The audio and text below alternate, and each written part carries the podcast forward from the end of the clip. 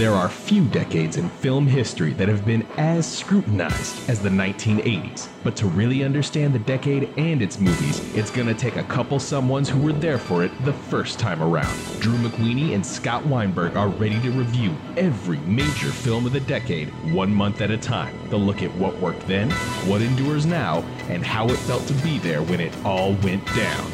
Turn back the calendar with us. It's the 80s all over.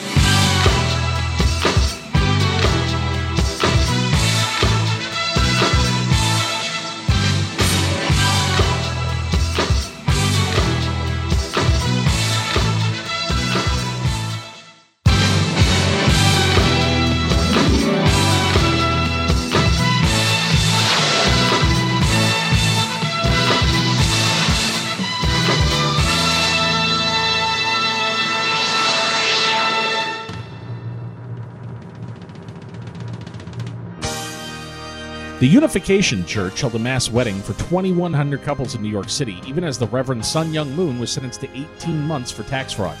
The first victim of the Green River Killer was found near Seattle, Washington.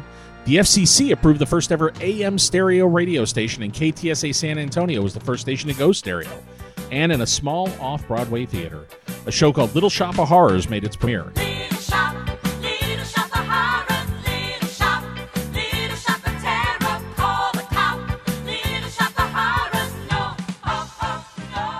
Oddly, that is not the most amazing thing that happened in entertainment in July of 1982.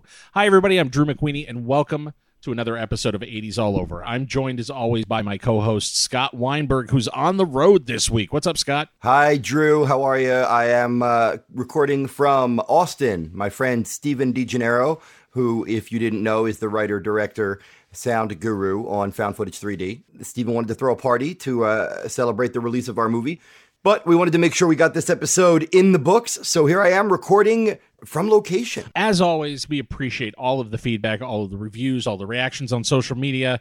And we encourage you, if you are not already a Patreon subscriber, to please consider it because you guys are the reason that we are able to do this show. It is completely independent.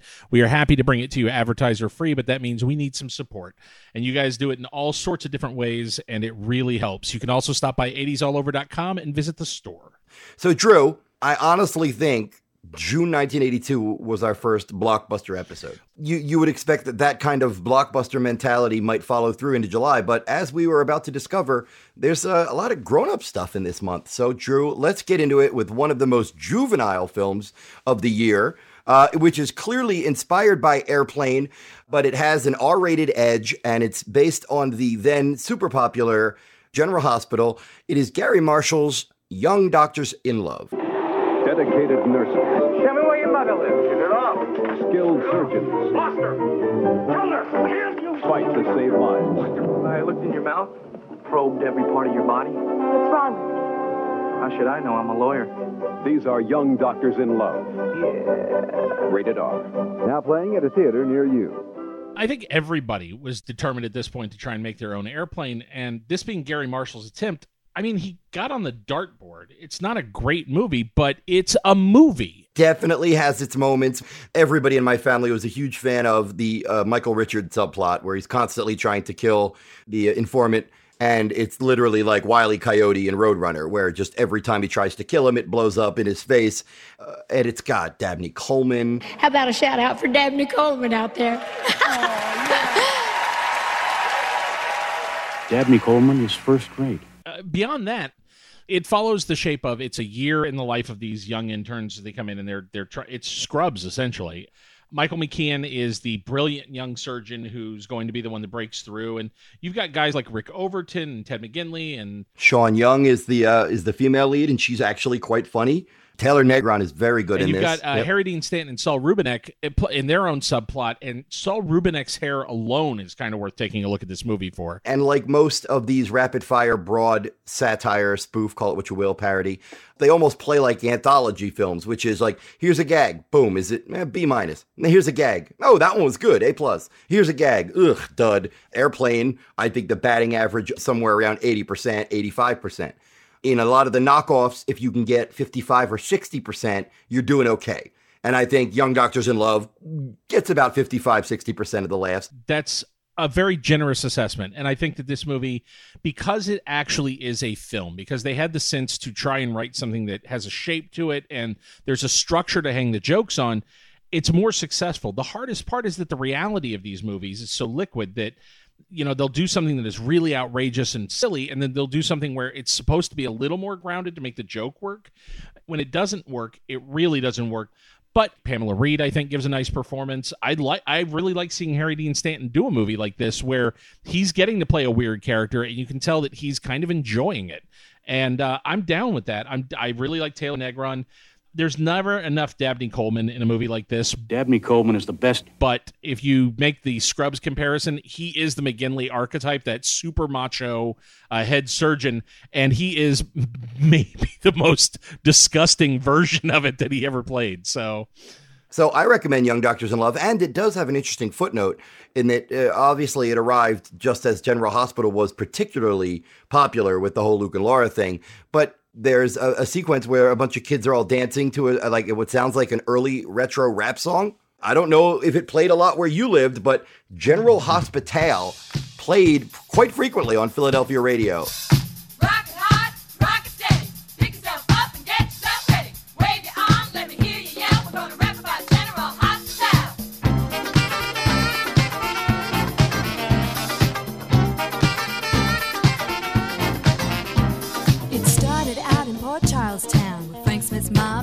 Hang around. No one could prove that he was a crook till Luke stole his little black book. I will say this: uh, it's interesting seeing because Garry Marshall has always had a love affair with Hector Elizondo, and has put him in everything, and he has called him his lucky charm, and they had a long, long, long creative relationship. Elizondo has one of the biggest storylines in this movie, and I just get the feeling there came a point where it was probably not that big in the script, but Marshall just kept giving him stuff because he likes him so much. You know what else I like, Drew? What's that? I like our next movie. it is an insane, whacked out genre mashup that when it was being written was called Kung Fu Zombies. Genre fans know it better as Raw Force. Big John Taylor, mercenary, soldier of fortune. He's more than a man. He's a walking death machine. Candy O'Perrin, sexy undercover cop. Her deadliest weapon is her body. Mike O'Malley, Hollywood's top stuntman. Like our champions. Only this time the action's for real. And Rick Chan, black belt, primed for action with one blow. The death blow. Only two words describe the power and fury of this unstoppable team. Raw force.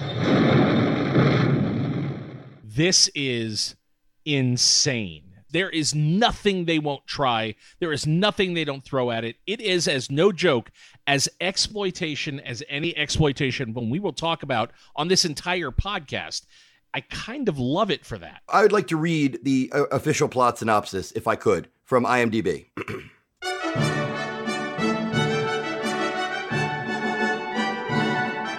A group of martial arts students are en route to an island that supposedly is home to the ghosts of martial artists who have lost their honor. A Hitler lookalike and his gang are running a female slavery operation on the island as well. Soon, the two groups meet and all sorts of crazy things happen, which include cannibal, monks, piranha, zombies, and more.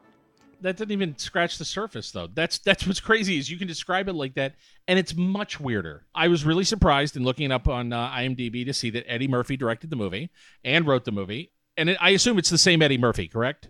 It's possible. This uh, is an American independent film that was shot in the Philippines. Apparently, it was much longer and was recut by Z movie legend Jim Wynorski. Who was a monster for cutting a second of this thing. Yeah, All I know is I am excited to get to Heated Vengeance in 1985 because I've never seen it, and it's the only other movie this guy wrote and directed. it is just ramshackle. It it, it feels like three fun B movies wedged together. It's got Cameron Mitchell as the worst cruise boat captain of all time. Worst, It uh, there was a point where my worse than George Kennedy in Death Ship. yeah, and that's bad. It feels like it was written by somebody playing Cards Against Humanity. You know, I can't be mad at a film like this, because it is so relentlessly trying to entertain you and it has nothing else on its mind. It's not about anything. it's not remotely about anything.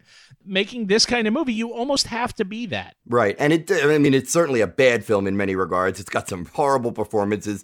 A lot of it is completely nonsensical plot wise, but it's just got a, a- grindhouse energy and, and a color that makes it kind of adorable, Raw Force. So our next movie seems like an interesting double feature with that, where if that is the craziest a movie like that can get, this next film is somebody trying to class it up and make it respectable, and we'll see how successful they are as we talk about The Challenge. He's an American 5,000 miles from home. Caught in a war between two brothers. The challenge. He will learn loyalty, love, honor, vengeance. He will learn to accept the challenge. Scott Glenn, star of Urban Cowboy, in The Challenge. Rated R. He is a boxer hired to transport a sword to Japan, and then he gets all tangled up in a blood feud between two brothers. And Drew, I'll give you the honors. Who plays one of those brothers? I was delighted because I had no idea when I put it in uh, that Toshiro Mifune is the, one of the stars of the film. It's also got an early Jerry Goldsmith score, which is both adorable and reminiscent of earlier Jerry Goldsmith scores. And it was co written by the great John Sayles. And directed by Yeah, John Frankenheimer. And there's stuff in this movie that I really like. I think the first half works a little better than the second half. I think the second half, I love what it's trying to do, but it's a real clear indicator of how much filmmaking has changed. Because if you were to make this movie now, Scott Glenn would get good with the sword. Like he would actually start to pick up the training and he would become somewhat dangerous. And that last fight would be intense because Scott Glenn would be ready for it. Instead, in this entire movie, Scott Glenn basically is terrible at everything he is asked to do. He barely gets through this film in one piece. I, I think that's one of the clever parts of the screenplay is that he seems like an ultra tough guy, and then not only is he completely out of his element in when he gets to Japan, but he's not nearly as tough as we thought he was. You don't really know what film you're watching for about 30 or 40 minutes. Like it really takes its time dropping all the pieces into place. And by the time Mifune finally appears, you're a pretty good chunk of the way into the movie. Then the movie finally starts to take a shape and you get a sense of what it is. And I really like the relationship that Scott Glenn has with him. Again, you want to talk about a different era. Scott Glenn's bowl haircut in this movie uh, blows my mind as a haircut that was worn by a leading man in any film ever. It feels like a movie that um, has a lot of 70s still on it. You know, I think of the Yakuza as a movie that's somewhat like this. I Uh, like this one better. The appeal of this one to me is, I think, kind of like what you liked about Vice Squad, and I, that's what I like about this one is that they know it's just a a B movie with a decent pedigree. So yeah, if you want to dig up a, a decent uh, old MGM action movie that you may not have heard of, look for John Frankenheimer's The Challenge. I have a challenge for you, Drew. What's our next movie? there is a sort of little mini trend that happened in the 80s where one author's work started to get adapted and they did a quick run through most of her books. This is the first one to make the uh, actual release. I'm kind of fond of the sweet, sincere little Tex. Based on S.E. Hinton's best selling novel, Tex, with Matt Dillon in the lead role. Somewhere between all the good times, the trouble, and all the pain, Tex McCormack is trying to become a man, and it's not easy. as Drew mentioned, uh, S.E. Hinton, phenomenally popular writer, wrote uh, Tex, wrote The Outsiders, wrote Rumblefish, all became interesting films, and all feature Matt Dillon. I wonder how much of that was because he was a guy who was sort of in that age range right then. And uh, Tim Hunter, who directed this movie, had obviously worked on Over the Edge, so he was well acquainted with what Dillon could do. I would not necessarily think of Matt Dillon as a cowboy, like a guy you cast as an Okie cowboy kid, but he's really good here. Matt Dillon is an actor who's been with us pretty much our entire lives. The guy is still churning out really good performances. It's hard to find a bad one. I mean, I'm sure you could find one, but even in this, where he may have been slightly miscast, and I believe I read that S.E. Hinton thought he was miscast at first and then had a second thoughts about that, and obviously did not have a problem with him being cast in subsequent adaptations. I can't believe some of what they do in it. Like it's for a PG Disney film. They talk about uh, coke sales and they talk about possible abortion and they're like it's it's a movie that has a lot of heavy moments that Tex goes through. I really respect that this was a Disney film and it's got Walt Disney's name on it. It's not Touchstone. It wasn't them doing the early Buena Vista game where they kind of hid the Disney involvement. This was a Walt Disney release. And I, I think it's a brave movie for them. Again, it preceded The Outsiders and Rumblefish, so if you wanted to like watch it as a progression of the uh, the S.E. Hinton uh, adaptations and obviously Matt Dillon's evolution as an actor, it features a young Meg Tilly, a very young Emilio Estevez, uh, Matt Dillon and his brother Jim Metzler. Their mother has passed away. Their father left them, and uh, they're just uh, two teenage brothers trying to um, find their way. It's very unassuming, like Drew said. It has a real charm to it. I, I wonder if young 12, 14 year old kids would find it kind of dull. Uh, it is a bit dry, but I enjoyed yeah, it. And I, I think the sincerity helps. Charlie Haas, who wrote the uh, the screenplay here, one of the authors of Over the Edge. He worked on Gremlins 2.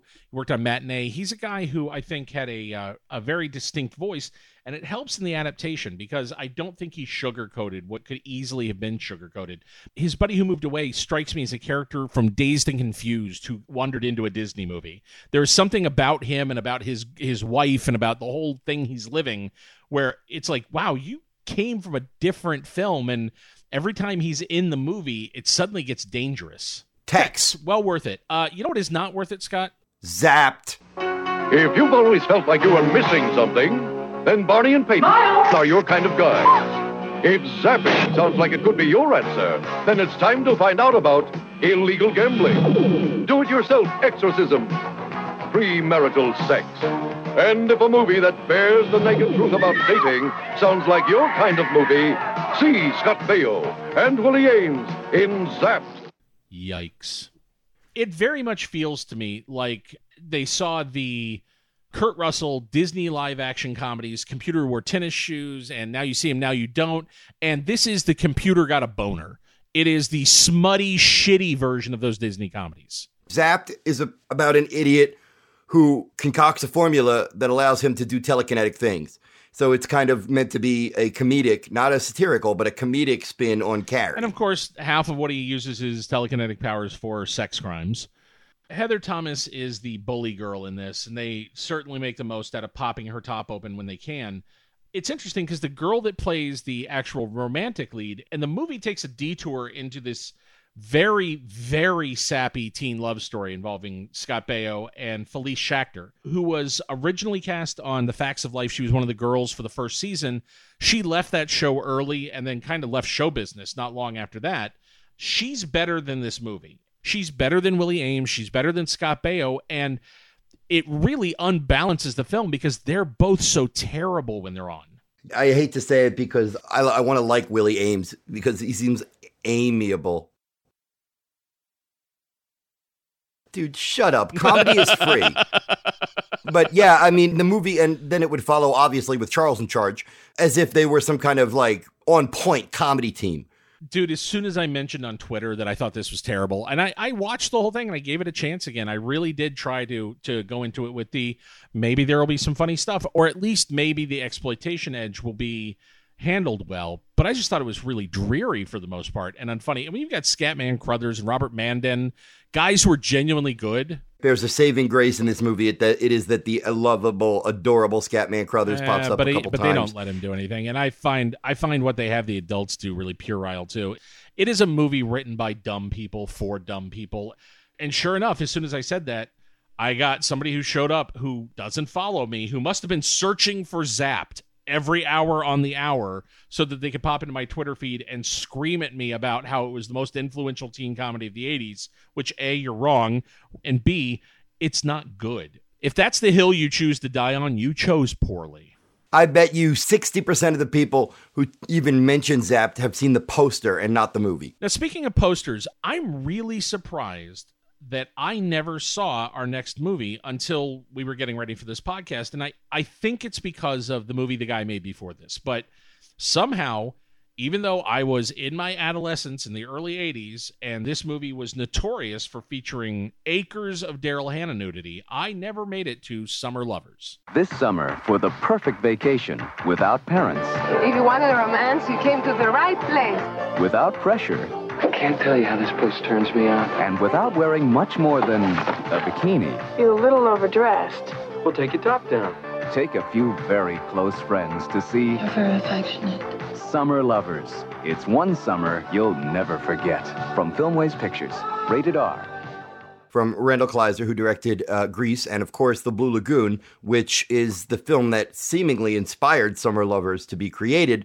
If you just want to watch like minor softcore smut, you do Blue Lagoon and then Paradise and then this Summer Lovers. Uh, a young Peter Gallagher and a young Daryl Hannah uh, on a Greek island canoodling with a, a French archaeologist and uh, tantalizing us with potential three way sexuality.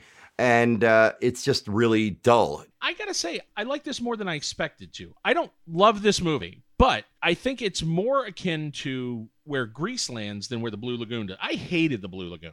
There is a real openness to the way uh, the relationship between Daryl Hannah and Peter Gallagher, who they're the Americans who come together. You know, I will say they're both pretty good, both together and individually. You know, you see these before they were famous performances, and you're like, sometimes you're ready to cringe.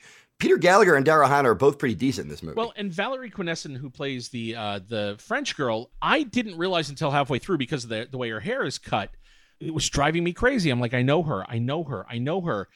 I stood up and pointed at the TV, and I'm like, oh my god, Conan the Barbarian! It blew my mind when I realized she's the princess. It hit. It was the eyes finally that hit me, and she's not bad in this. I was a little surprised by it. There's a great sequence late in the film after because it starts with Peter Gallagher sees this French girl and he becomes a little obsessed and he tells his girlfriend, I, I'm gonna mess around and that's what's gonna happen here. And I kind of can't help myself. I gotta get it out of my system and see what it is. And instead of it being a movie about then her going and finding a guy, which almost happens for one scene, it then becomes the three of them become a group. And for most of the summer, they are just inseparable, all three of them. And that is sophisticated in its own not not sophisticated. That's a porno plot. Come not on. the way it's handled. In, I disagree with you. I think that it is more adult about the way they behave with one another. When Daryl Hannah's mom finally shows up with her aunt and walks in and has zero idea how to even contextualize what she's seeing, you realize that they've reached a place where they've become comfortable. It's not about what anybody else would think or what American standards were at the time.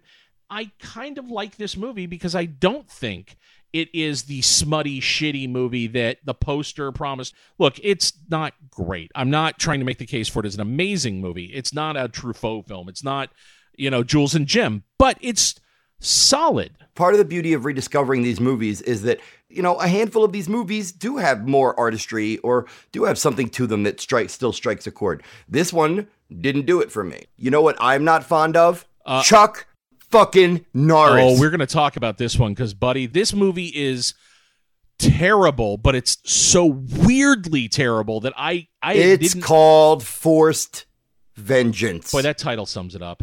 He doesn't really want vengeance, but you know, I guess if I have to, it's like begrudging revenge.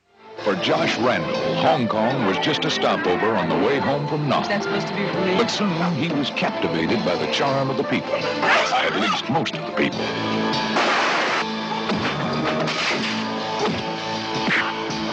Randall doesn't have to look for trouble.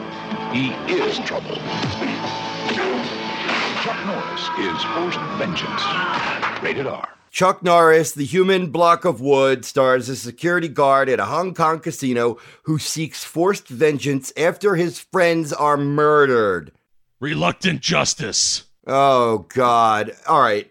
What about this movie do you qualify as insane to be i- enough to be I fun? love that they asked him to narrate the movie in voiceover, and he makes Harrison Ford and Blade Runner sound like Jerry Lewis with his narration. Um, it is amazing how badly written it is, and there are scenes like eh, there's a scene where uh, some bad guys are on the boat, and so he gives his girlfriend a gun. And uh, then he goes in and kills all the bad guys. And he comes back. She fires through the door a few times. And he opens the door and he says, "It's me, it's me." And she uh, she gives him back the gun. And then in voiceover, just in case we missed all the subtleties of the scene, he says, "Note: Never let your girl hold your piece." but the best line of dialogue in any Chuck Norris movie ever is in this film, and I had to play it back like five times. I had to bring other people into the room because I couldn't believe the scene. Uh, he gets to a point where he's trying to find the bad guy that ordered the hit on the casino owner, and so he's going to kill his way up the food chain until he finds it. He goes to this one apartment, and it's a rich guy, and his boyfriend are in bed. And Chuck Norris goes in, immediately throws a blanket over the boyfriend, and starts to douse the blanket in lighter fluid. And then, just so we know it's not a hate crime, Chuck Norris begins the scene by turning to the homosexual in bed and saying, "Bravest man ever knew was a homosexual. Don't hurt me. and then proceeds to torture his boyfriend with lighter fluid. And it really does sound like Chuck Norris went, Well, I think they're going to think I don't like gay people. So can I, I start the scene by saying, the, the greatest man I ever knew was a, a homosexual. It's bizarre. And the film is, for me, very, very funny until we get to the unnecessarily insanely brutal rape of Chuck Norris's girlfriend. And it's because the scumbags who make these movies genuinely think the worst thing that can happen to you as a man is that your girlfriend gets raped. You notice that a lot of these these rape scenes are shown kind of from the male point of view. Oh, 100%. And this one's gross. It really is gross. I'm tired of it just being used as this like red meat for the audience. It made a dull Chuck Norris movie much more unwatchable. I just can't. I, I this movie. It's got a wild last 15 minutes of terrible fights. The boss at the end in the wheelchair, who then brings in the Asian Richard Kiel to fight Chuck Norris, while Tom and Jerry cartoons play in the background. And then they finally get to the end, the end narration, and all of a sudden it becomes a movie about Hong Kong, where he's like, Hong Kong, place living on borrowed time, and whatever happens, uh, Hong Kong will always be the place. They're going to give it back to the Chinese in 14 years, and it's going to be really dangerous. And uh, what are you talking about? How is yeah, this? dude, it's nonsense. This is from James Fargo, who directed uh, The Enforcer, which is the third Dirty Harry movie. Uh, he also directed Every Which Way But Loose, and then this. it was a lot of TV and something called Voyage of the Rock Aliens. We're going to go from one black hole of charisma to another black hole of charisma with the dreary NASCAR family comedy Six Pack. He's already the country's leading recording artist and a national treasure. Oh, you always had an interesting way of saying hello. Now, 20th Century Fox proudly presents Kenny Rogers in his first major motion picture, Six Pack. You race car driver, mister? Uh, used to be. Might have been again if I hadn't run into you guys. He's Brewster Baker, a dirt track demon whose racing career was going in reverse. Until he ran into six pint sized grease monkeys. Hey, turn it over! Hey, Brew, what do you pay your crew with? All day sucker? Kiss off, mister. They're determined to help him All clear. in their own special way. God, I believe. It's your mind. Kenny Rogers in Six Pack. They're gonna steal your heart. Uh, my parents were madly in love with Kenny Rogers' Greatest Hits volumes one and two. And anytime we were in the car for more than 15 minutes, those eight tracks, maybe, I think, were broken out. So I, I have a deep and old affection for Kenny Rogers' music. As a movie fan, I wanted to poke my fucking eyes out watching this movie. Imagine if in 1977, instead of directing Star Wars, George Lucas had been cast in Smokey and the Bandit. Now, cut the smoking hot on camera charisma of George Lucas in half, and that's Kenny Rogers in Six Pack. Wow. Uh, there's scenes in this movie where I would look at anything else on screen to avoid looking at Kenny Rogers. How is this not directed by Hal Needham? I know. It feels like a Hal Needham movie, doesn't it? And oddly, it's not the worst singer turned actor performance in 1982. We will get to that one in the next episode. But yes, so Kenny Rogers uh, befriends six orphans, and they all seem to be remarkably talented where it comes to the building and fixing and taking apart cars. The oldest one is played by a young Diane Lane, who is far and away the most interesting, amusing thing in the movie. Erin Gray is uh, the love interest for Kenny Rogers. They have about as much chemistry as calculus. Are they ever on screen together? Because I can't remember. I, I blocked out giant chunks of this movie Uh. Six Pack was co-written by Mike Marvin, who we'll get to soon. I, I've I've already announced in an earlier episode of this podcast, Mike Marvin is my enemy, and Mike Marvin will continue to be my enemy over the course of this show. this is a gentleman who has his name on films such as Hot Dog, Hamburger, and The Wraith. Drew, do a review of Six Pack in your author author voice. Six pack got a lot of kids. They gotta fix cars. There's gonna be cars and they're gonna be in the blocks. And Kenny Rogers, hoo ha! It's unbelievably uninteresting. Why would anybody listen to him? Why would he suddenly be a force of good in these kids' lives? He barely even hangs out in a room with them long enough to to make an impression. Barry Corbin and Terry Kiser and guys like that are thrown at this thing. The only other interesting kid, young Anthony Michael Hall, is one of the kids pre-vacation.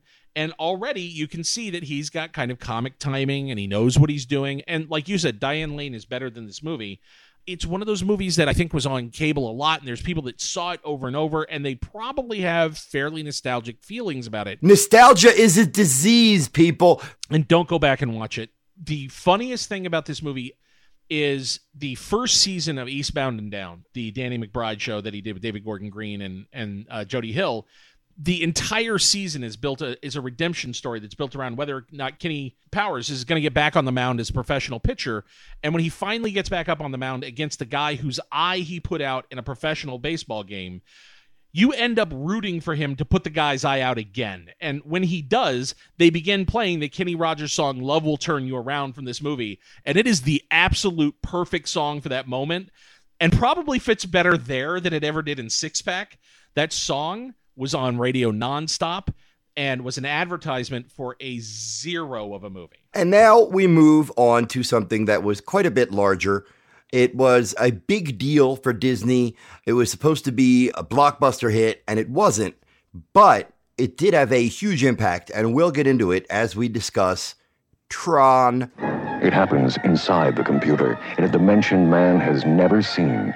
Kevin Flynn, computer genius, is programmed into the world of the computer.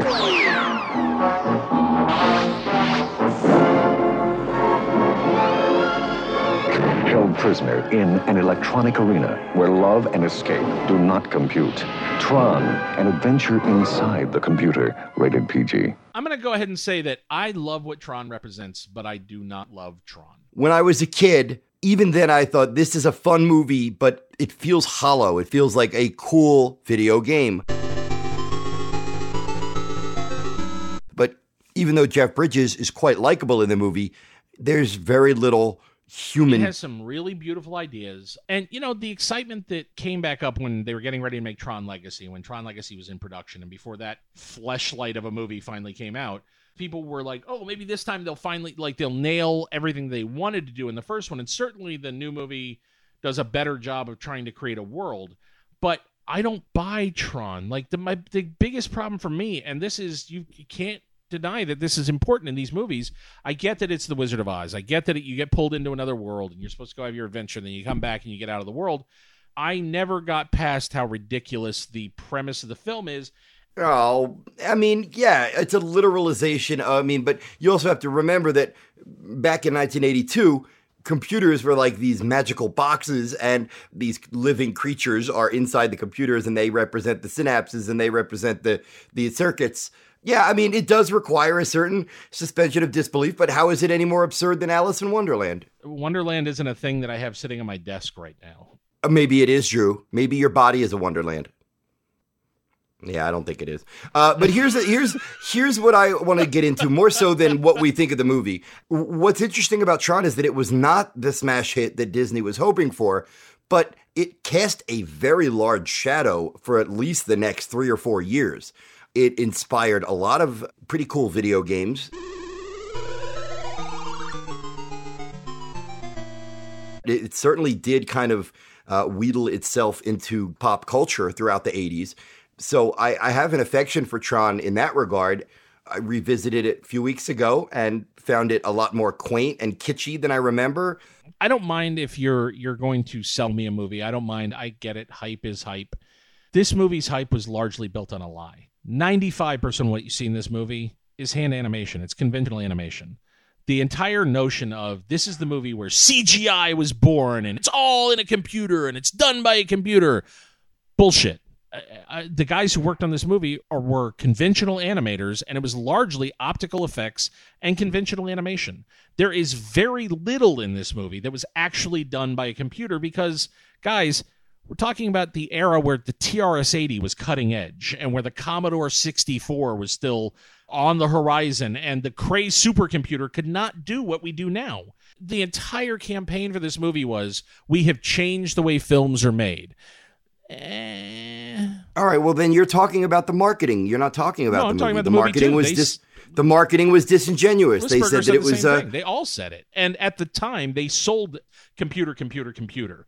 It was really only later that the truth came out, which is that it's not the computer, and that's not what you're really looking at. It's it's largely a Disney animation unit working on animation. Right. But again, if the marketing department tried to exaggerate the truth about how much digital animation was in the film, which is very, very little, then that's on the marketing department. Don't blame the film for them lying about the film. and that's what nerds adapt. I don't know how many times over the course of the 80s I had the conversation. Well, what's really important about Tron is that Tron was all computer animated and computers did all the work. Uh, well, I don't talk to anybody it, who sounds like that. And secondarily, it definitely is a watershed film. It, it definitely did advance the art and the technology in some ways. these are problems that I have with the movie. I don't think the movie is the groundbreaking landmark thing that uh, I've been told it was since 1982. There's no denying there's some brute force invention going on, but I don't think Lisberger's a very good filmmaker. I think that when Lisberger made other films, his narrative weaknesses became even more pronounced. And I think what he had here was a coat of paint on top that people talked about because the coat of paint was kind of pretty. But you can't disguise the fact that he didn't know how to write human beings. I don't think anybody in this movie really works as a character. David Warner is honestly the MVP here because David Warner kind of brings a pulse to the character that he plays. But Whether it was digital or whether it was hand drawn animation, I distinctly remember seeing Tron the weekend it came out. We can nitpick it now for not having much of a heart and not having much of a brain, but I was blown away by some of those effects. I was just like, wow. Yeah, but that's not nitpicking. It's not nitpicking to say that you'd like it better if it was well written and had a good script and was directed by somebody that can direct. I mean, the visuals are the visuals. That's not enough. And this movie has largely, its reputation completely rests on the visuals. This is a nostalgia goggles movie to me. No, I, I agree think- with you to a point. I think it's a slightly better movie than you do. Yeah, I don't think that it's one of the best films of this year. But then we can move on to a another traditionally animated film. This one quite interesting. It's Don Bluth's The Secret of NIMH. Now, Don Bluth Productions creates a new world of animation. Where fantastic creatures. Why have you come? Great dangers. And great adventure await you. Look there. Discover The Secret of NIMH from the award winning children's classic, rated G. I can make a case for this being the single most important animated film since Snow White. At this point, we've talked repeatedly now on this podcast about how Disney had hit a wall. Not even a speed bump. They'd hit a wall, and they basically weren't functional as a company anymore. Their live action division was floundering, their animation division was in shambles. There was an entire generation of young animators that had come up kind of watching the Disney movies who wanted to be those guys, guys like Don Bluth and Tim Burton. And, you know, some of the old men were still there, and there was a, a sort of a generational torch being passed. Don Bluth was one of the guys who led this charge where they realized Walt Disney's not going to let us make movies. They're not going to let us make our movies. They're not going to let us be in charge. We're going to be apprentices for the next 25 years, and we'll never really have a creative voice here he led a revolution where he walked out of the studio with a ton of animators and they said we're going to go make our own movies. Now at the time there was no competition for disney in the animation realm at all. There just wasn't. Nobody did it on the feature level except them. When Don Bluth raised the money to independently make this movie, what he did was establish A, he could do a Disney movie his own way. And it's really not a Disney movie. It's stranger, it's weirder, it's got way more atmosphere. He learned his lessons from Disney, clearly, but he made an independent animated film at a time where no one did, released it. He had a monster hit. He finally broke through and he proved you can do it. Don Bluth was the first guy who genuinely challenged them and beat them at their own game. And if he had not, if that had not happened, I think not only would Disney have gone out of business, but I don't think there would be a family animation market today. It is a massively influential film. Uh, it is about a mother mouse whose son has pneumonia and she has to move their home. But before she can do that, she has to go and track down uh, medicine for her son. In many ways, it sounds like a conventional quest movie, but it also has a very interesting approach to nature. It has a subversive sense of humor. It doesn't talk down. It seems clear that Don Bluth, his edict was we're going to make a family film, but we're not going to soften every edge. We're not going to make it super sweet and safe. Uh, it's definitely one of the best animated films of the decade. Probably, for my money, Don Bluth's best film. I, the lesson that he and the other animators learned from Disney was that it's all about performance. And when you watch the acting, the character acting in this movie not just the voice cast but also then the way they the rats have such expression and the other animals when they go see the great old owl he is so expressive and so and it's so clearly john carradine. It's great uh, sort of design where the actors incorporated to some degree. They really go out of their way to let the acting be front and center in this movie and that alone made them special at the time. Bluth focused on something that that Disney hadn't done at that point, which is let actors act. A lot of the voices in the Disney classics are very storybooky and very generic. Don Bluth, uh, more so even with American Tail and the second one, he really seemed to animate around good actors, which is something that has carried forward through DreamWorks and Pixar and and you know letting the performer kind of help the animator create the character and and that's something that Bluth was great at. I wish he'd been as good a businessman as he was in this first moment. I mean, he's bankrupted three or four studios that he's built from the ground up now, whether it's the Irish studio or when Fox Studios was built in Arizona for him. He can't keep the doors open. And part of the problem was he eventually went to that place where he started making really juvenile knockoffs of his own work and he started doing uh, worse and worse sort of kiddie garbage like a troll in Central Park and Rock-a-Doodle and just junk after a while. There was a hunger when you see The Secret of NIMH. Everybody on this movie had something to prove. Everybody had a chip on their shoulder. Everybody wanted to show that they didn't need Walt Disney's name on it to do it. That motivation, loud and clear, comes out of this movie. And it's one of the reasons that it remains so incredibly interesting to watch. we will chart the uh, the evolution of the non-Disney animated feature throughout the rest of the decade, of course. Drew, what is our next film? I almost want to call my parents uh, for this one and ask them, what the hell were you thinking when you took 12 year old me to the theater to see the best little whorehouse in Texas? Don't touch that doll. You know what's going on in this innocent looking ranch. And what's going on is evil, immoral, and against the law. Everybody up! They say it's indecent. They say they're going to close it down. Because with Burt and Dolly, this much fun just couldn't be legal. It's the best little in Texas. A Universal Picture. In your parents' defense, the film is not nearly as uh, tacky as it sounds. It obviously has sexuality. It obviously has some nudity. Oh, yeah, nudity. there's a whole musical number about we're going to go get fucked this weekend. And it's something else. We've talked about our love of Nine to Five. We've talked about how much we love that movie. And I love all the responses from people that weren't as familiar with it who have seen it now. This is the other Colin Higgins Dolly Parton film. And we lost something special when he passed away and wasn't able to make more movies with her because he a knew how to shoot dance and when this film gets to a production number he goes for it but also he knew how to shoot dolly she's great in this.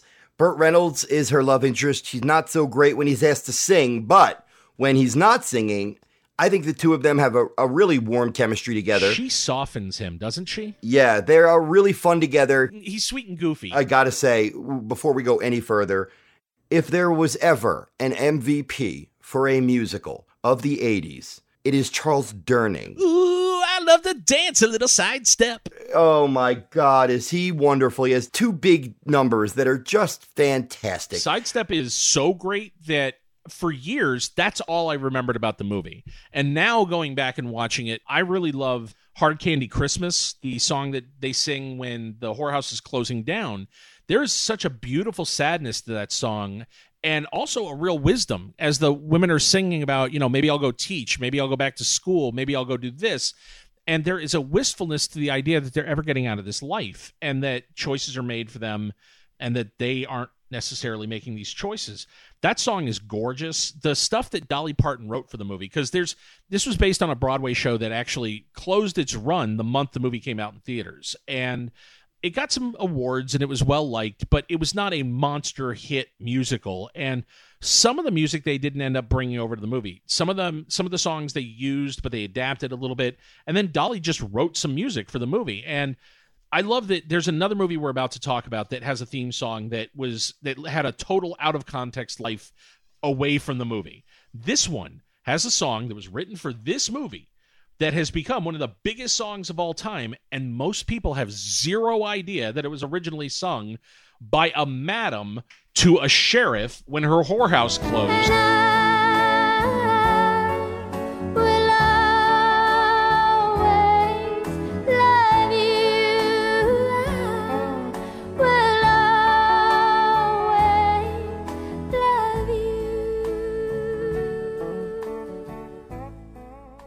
It is weird to see that song pop up here.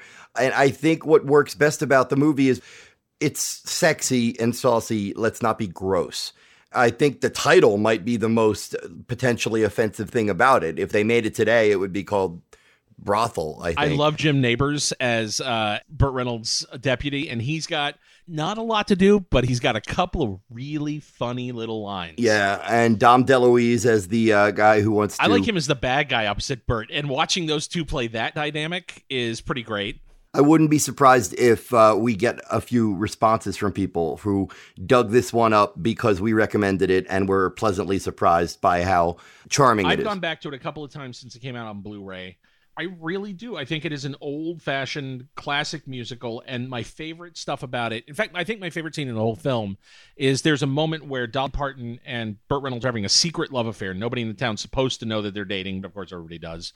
And they have one of their afternoon get-togethers, and just the the sweet chemistry between them as people that have been sleeping together for two decades and are afraid to say "I love you" to one another, but clearly do they're both so good. Uh, and now let's move on to another comedy related to sex. How about that for a segue, Drew?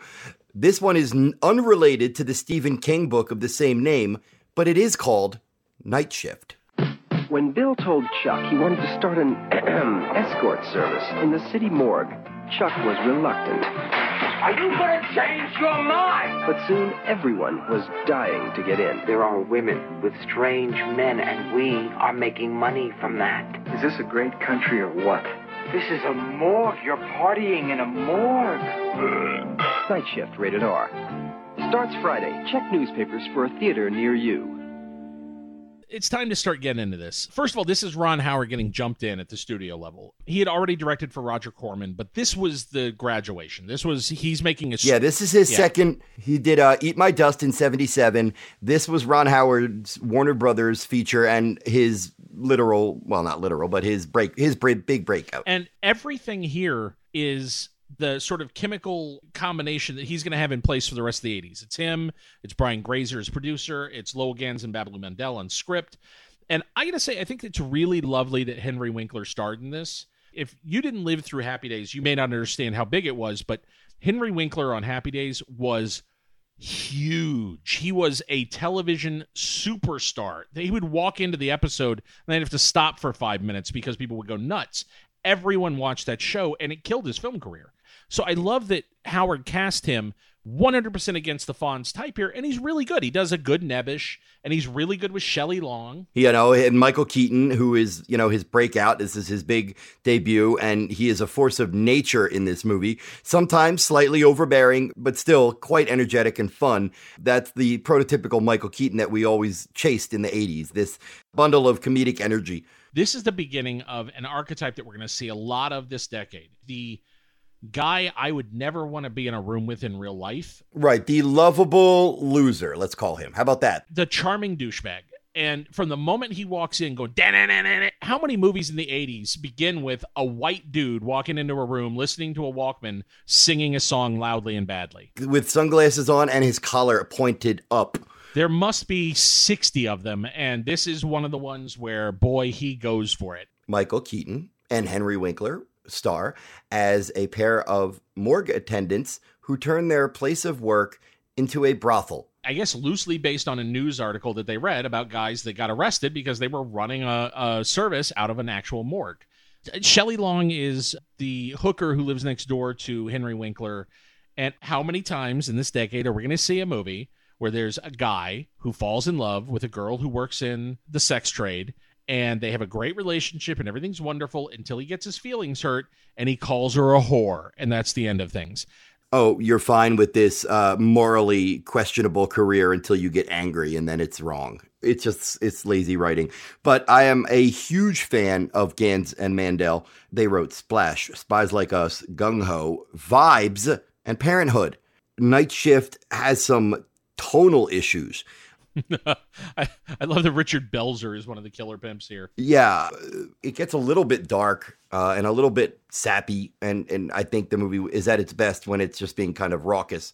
Keep your eyes peeled during a party at the morgue for a young Kevin Costner playing a frat guy doing a conga line. My favorite thing about uh, the chemistry between Shelley Long and Henry Winkler is you can see why she ended up becoming a big TV superstar after this.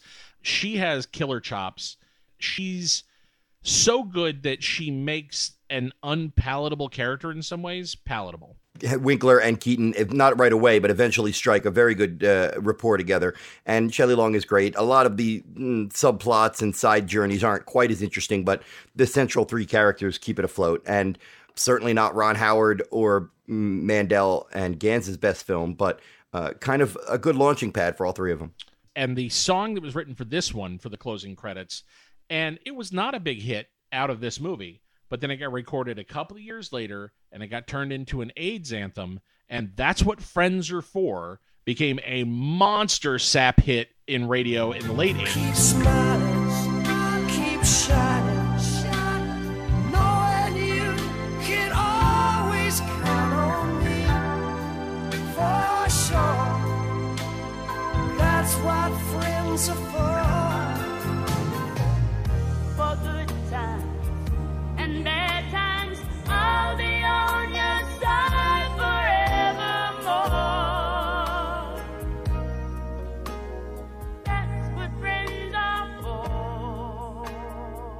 ladies and gentlemen a love story between a hooker and a dude that runs a morgue. That's what that song was written for. There is something about that that just entertains me now.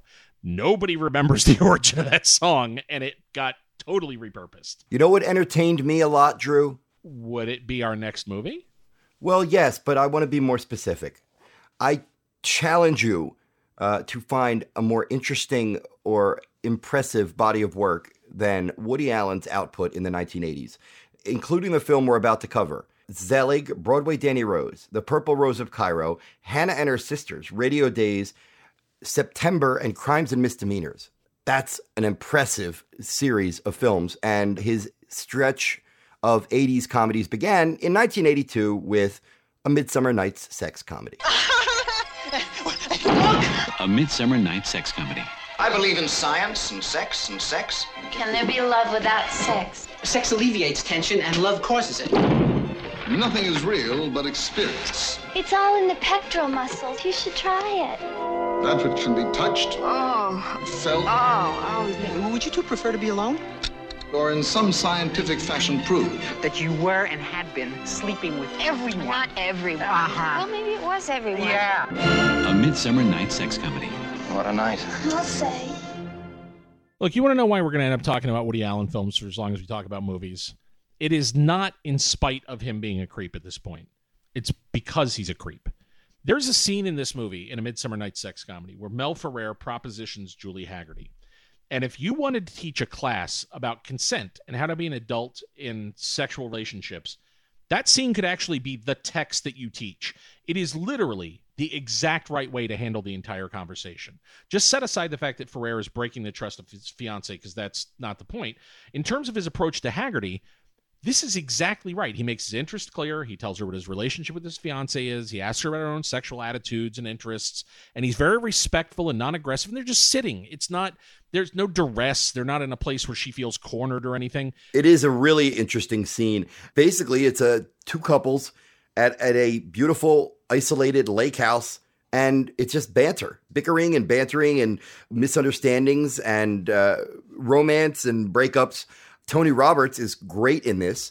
You know, if you ranked all those Woody Allen films from the 1980s, this would probably rank somewhere near the bottom, yet it's still quite amiable and It just likable. blows my mind that a guy who has purportedly done the things that Woody Allen has could write a scene like that scene between Mel Ferrer and Julie Hagerty. And you know, you look at Manhattan, and I get that. There's no real mystery in how he makes that movie. And I don't mean that even as a cheap shot joke. I think that movie's very complicated, and I think it it really is him wrestling with his, his own nature. But at 47, I'm just now in what I would consider the first truly healthy, fulfilling adult relationship I've ever had. And I think that those are really not modeled on film very often. Most romantic comedies are garbage based on behavior that nobody actually takes part in. How many romantic comedies have you seen that are based on two people who lie to each other like fucking psychotics for no reason other than plot mechanics?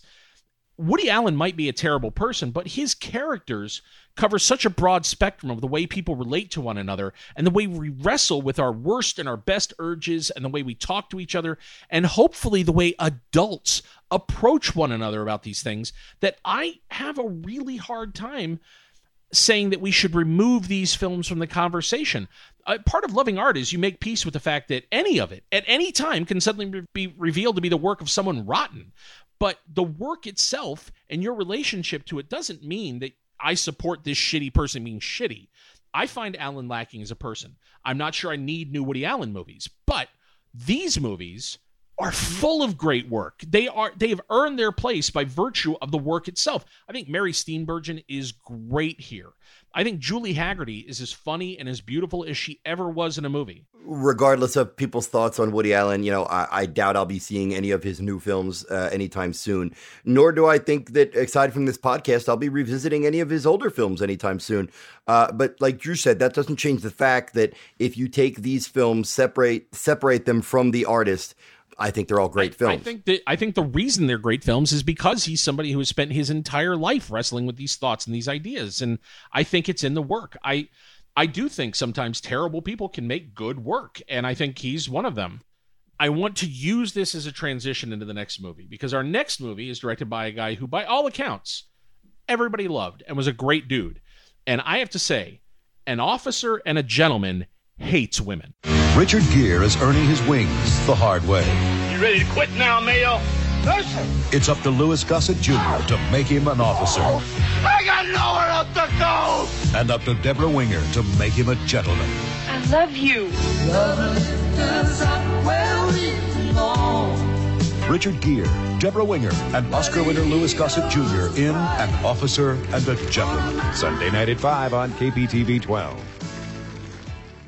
I think this movie is loathsome. I saw it in my 20s, thought, yeah, okay, I could see why it's iconic. I see why people reference that scene. Uh, you know, it was a big hit. I didn't think much of it. Watched it a week and a half ago, and I thought, what the fuck were people Oh, it's thinking? gross, Like, man. This movie hates women. I don't, I don't entirely disagree, but I'd like to hear your. So the the entire film is it's uh, Richard Gere plays a guy who was raised by a piece of garbage, a, a military guy who would only every now and then show up, and he really didn't know him until he got to be a teenager. His mother died; he had to go live with his father, uh, Robert Loggia, and uh, right away you see why he has zero good relationships with women. His dad like takes him to whorehouses. They live above a whorehouse in the Philippines. They get laid side by side and I mean, the opening scene in this movie is Richard Gere getting up from what looks like a threesome with his father. Uh, Mind-bogglingly gross. And then he joins the Navy because he wants out. He wants to be something better. He wants to be better than his father was. And so he moves to this small town where they have the naval trainee program, and it's for everybody who's going to be an officer who wants to jump into the military at that level. So all the drill instructor stuff in this movie with Lou Gossett Jr. Gossett's great, and he got Oscar nominated for this, and he does what he's supposed to. Debra Winger, again, she can't play a false note. She's incapable of being anything but good in a movie. But the engine of this movie is that the women who live in this small town all want to trap an officer, marry him, and get out of this small town. So the movie is about this sort of transactional relationship where every woman in this movie wants to catch a man. There's very little about this movie that is about genuine love. The relationship between Lisa Blount and David Keith in the movie is grotesque. You know, that iconic ending, you talked about why the ending is iconic. I think that ending is bullshit. That ending is the most unearned iconic ending of all time because he treats her like garbage all the way through the movie. He doesn't want a relationship. He makes it clear all it is is sex. They have zero actual like adult chemistry or any like real reason to be together. He dumps her. His friend kills himself. And so, even though there's no scene where they reconcile and there's no scene where he apparently changes his mind for any reason, I guess he just decides, eh, okay, it's better than being alone. And so he goes and grabs her out of the factory. And the, the moment that kills me is as he's picking her up to leave, it cuts to the woman who had the pregnancy, lost the pregnancy, told David Keith she didn't want to marry him because she only wanted a pilot and he had already dropped out of the program. He kills himself. She's standing there. Debra Winger gets picked up. She looks at her friend and her friend says, and I quote, You did it! Yeah! You did it! Fuck you. Fuck you and fuck your movie. It was sold as both, uh, you know, Richard Gere in a romantic drama with Debra Winger, and then for the guys, it was sold as tough, hard case uh, drill sergeant Lou Gossett Jr. versus Richard Gere. The screenplay is written by Douglas Day Stewart. He wrote The Blue Lagoon, An Officer and a Gentleman, Thief of Hearts, Listen to Me, and The Scarlet Letter with Demi Moore. That's an impressive track record. I mean, impressive as in how can you produce that consistently terrible films? And this is far and away his most accomplished film. Lou Gossett Jr., great. David Keith, quite good in a, in a small role. If people are angry that we don't like an officer and a gentleman, I am terrified to think of what'll happen when we get to Top Gun. if you want further proof that this movie really hates women, look at how they handle Lisa Eilbacher, who is the only female candidate in the uh, training program. By the end of this training program, which is like seven weeks long, she still has zero upper body strength, and they have to yell at her to get over a wall because, you know, girls. I don't buy that an officer candidate, seven weeks into their training, is still crying while she's trying to climb a wall. But, you know, it's 1982 and she's a girl, so I guess that's what writing is. I hate this movie, and I really do think it's another case of a song that was so gigantic. Man, I'm sure people play this song at their weddings, and I'm sure people will tell you what this song means to them and how emotional it is.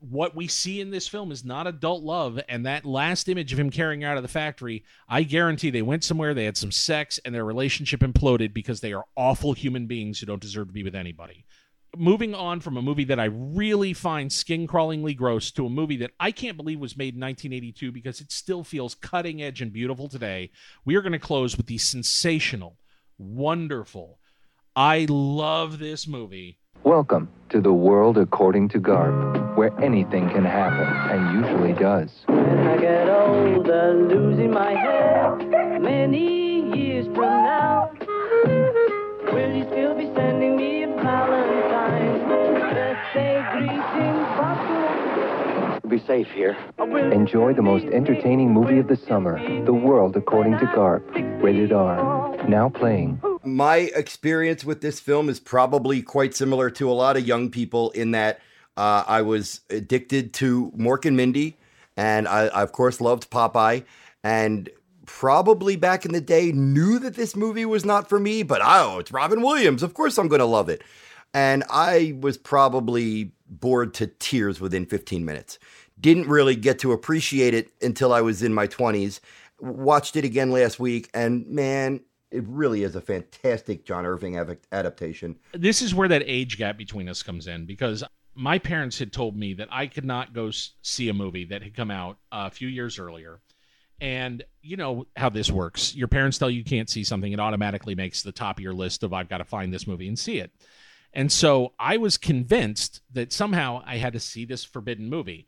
I was in the library, I saw this book on the shelf, and somehow in my head, I got Monty Python's Life of Brian confused with The World According to Garp. So I checked out John Irving's novel and took it home. And my parents had this weird philosophy, which was with movies, it was a lot of debate about what I could and couldn't see and when and what was appropriate and what wasn't. With books, if I wanted to read it, read it. They didn't care. And this book, it changed me because the book is phenomenal. It is an unbelievable novel. All right. Well, I've not read the book, so why don't you give our listeners a, a basic plot synopsis and perhaps anything uh, juicy or interesting that was excised from the novel? Well, the, the book is a direct reaction to the late 70s and what Irving thought of, John Irving thought of as sort of the, the social landscape at that particular moment. And it is about a author named T.S. Garp, whose mother was a radical feminist at a time when there were no radical feminists. She sort of was a proto early feminist, and he has no father from birth. He's raised by this very powerful, strong woman. Everything about his life is unconventional. The film follows him from birth to death and it is his entire life packed in his marriage, his children, his relationships with women, how he becomes who he becomes, his friends. And Garp becomes a filter because of who his mother is, because of who he is as an author. It becomes a way to sort of explore how tensions were changing in culture because of feminism and the rise of sort of unconventional sexuality in the mainstream. There are characters in this movie that feel groundbreaking today. My favorite character in this movie, and a, a performance that I think should be canonized as one of the very best performances of the 80s, is John Lithgow as Roberto Muldoon, who used to be a tight end for the NFL before she transitioned. Part of the reason this film works so well is that you have to have somebody at the helm who can grasp odd or off kilter material and approach it with respect. George Roy Hill, this is his last great film. Uh, he directed Butch Cassidy and the Sundance Kid, he directed Slapshot. The Sting, a brilliant director. What an unconventional choice. While people like, you know, Bill Murray and Dan Aykroyd and Chevy Chase were just happy enough to grab comedic vehicles, this is an interesting choice for Robin Williams after Popeye. I, I gotta say, and I I'll be careful here. I still can't get my head around or my heart around the idea that Robin Williams is gone. It it hurts so much because I think these performances, the life that is in him, the reason he was right for Garp is because when you see him at his most open, there were so few actors that had what he had, that had that light, and were able to play darkness and pain, and were able to play joy, and were able to play all these things in a way that there was no filter. You never felt like he held anything back. It's a remarkable piece of work by him. Yeah. I would set this next to any of the great lead performances from the 70s. I think the choices he makes um, throughout this entire thing are so beautiful. And I think that people just didn't, including critics, audiences. If you're Robin Williams and all you know, people know of him is this manic energy, and then they see this where there's nuance and subtlety and sweetness and weirdness and warmth. I don't know if people were prepared for that. You know, by the time we got to Good Morning Vietnam and Dead Poet Society, people like you and I, we had already been prepared for that kind of performance. But I, I can't even imagine sitting down and being open minded and just being blown away by how great Robin the, uh, Williams. the Blu-ray for this film that Warner Archive put out is a, a gorgeous transfer, and the um, photography by Miroslav Ondříček in this film. I think one of the things that we've lost in digital as opposed to film is the way skin used to look. Uh, George Roy Hill shoots so much of this film in close-up. You look at Williams. There's a scene towards the end of the film where Williams is sitting on the porch outside his mother's house, and there's an off-screen phone call, and he can't speak. He's his mouth is wired closed. When you look at those piercing blue eyes of his, I don't know if you can say enough about what he could do just with a look. And when he laughed, he started laughing with his eyes even before his mouth and his body would catch up. Oh yeah, he's this that big giant smile. You just there was something something and, special. And likewise, when he played anger or when he played heartbreak, it was almost too much to take. we cannot discuss this film without at least mentioning the brilliant Glenn Close. How crazy is it that they were only like seven years apart in real life, but the mother son dynamic between them in this film, I buy it all the way through. For my money, And Jenny Field is a giant character. It would take a Glenn Close to play this. if you take Meryl Streep out of the equation, Glenn Close might be our greatest living actress. Mary Beth Hurt is great in this, and of course, Hume Cronyn and Jessica Tandy pop up as as a couple and add some real class to this movie. It's very rewarding and unex- and unpredictable and funny and sad and and, strange. anger of the times right, man. You know, because Jenny be- publishes this book called Sexual Suspect, which her whole thing, she's a nurse when Garp is young, and she really believes that lust is a cancer and that it is a, a major reason that the world doesn't work right. So when Jenny publishes this book, Sexual Suspect, it becomes a flashpoint for all these feminist extremes as they evolved by the late 70s. So it strikes a nerve in women, and she becomes this lightning bolt figure. And watching this film even 10 years ago, I would have said that it was an exaggeration, but I would say honestly, the last 10 years probably have proved that John Irving was prescient. Like you look at something like the Ellen Jamesians, the uh, the cult that arises around this little girl that was brutally raped, whose tongue was cut out, and there's the Ellen James Society, a group of women who have voluntarily had their own tongues cut out as an act of protest, and they sort of go into orbit around Ginny and sort of become her protectors and almost close everybody else out of her life. And that subplot alone could have been one movie, but it's simply part of the texture of the times as played by by John Irving. And I love the way Robin Williams deals with all of that. And there's a great moment late in this movie where he comes face to face with Amanda Plummer, who, of course, he later co starred in The Fisher King with in one of the greatest performances he ever gave and maybe her best work. oh, dude, you know what? I think that'll be the one Yeah, where I and, cry. And that again, it made it even harder to watch in some ways. The film is definitely on the side of women, and it is about a world full of men just waiting for a chance to do them harm. And you see that in in Roberta, the way uh, John Lithgow's character plays out, which.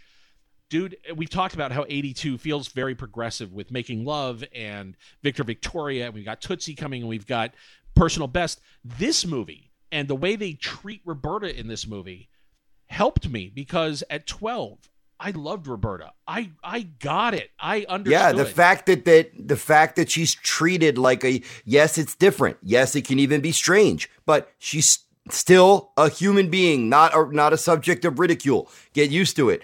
Now look at her like a character. That's it. End of story. they let Lithgow play her as a woman and they never make a joke out of her. And that's the key. We have to mention the adaptation by Steve Tesich, a great screenwriter who died too young. This gentleman wrote uh, Breaking Away. Uh, he wrote Four Friends, which we covered, and he wrote Eyewitness right before this. After this, he would do Eleni and American Flyers before he'd pass away.